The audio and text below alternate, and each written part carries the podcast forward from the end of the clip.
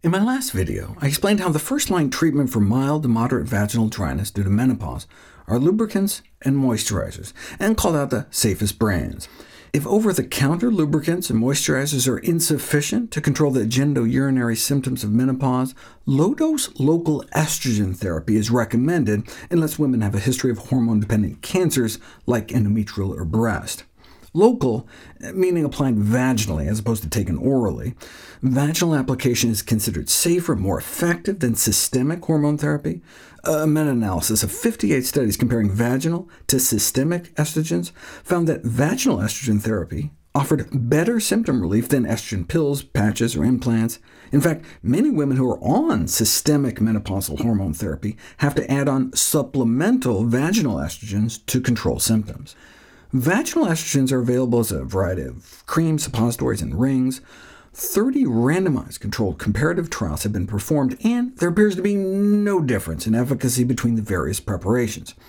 However, they may take weeks before a noticeable alleviation of symptoms is detected, and two to three months before the full effect is achieved. Although year-long studies can clearly demonstrate vaginal estrogen's benefit, uh, studies as long as 12 weeks have failed to manifest superiority to placebo. Some of the estrogen applied to the vulva or vagina is systemically absorbed, and therefore convey the same black box FDA notice that oral estrogens carry, in all caps warning of increased risk of endometrial cancer, cardiovascular disorders, breast cancer, and probable dementia. Vaginal estrogen is considered safer, though, since it can be used at a much lower dose, as low as one hundredth the oral dose. The Harvard Nurses Health Study did not find any increased risk associated with vaginal estrogen use over 18 years of follow-up. Randomized control trials lasting up to a year appear to confirm its safety, but there have been observational studies linking vaginal use to about a doubling of odds for endometrial cancer. But this was done back in the 1970s when higher estrogen doses were used, and a more recent study out of Denmark that found the same thing may have been confounded by concurrent oral estrogen exposure.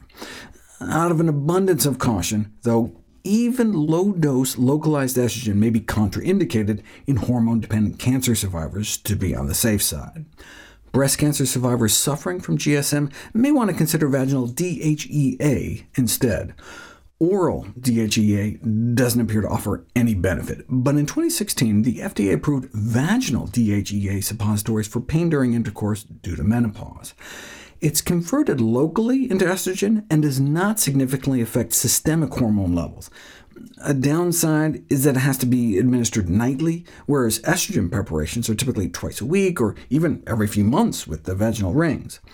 For those who would rather an oral treatment, there's ospemifene, a tamoxifen type drug that has proestrogenic effects on the vaginal lining. However, it can actually double the rate of hot flashes and urinary tract infections in the short term, and insufficient data is available for long-term safety.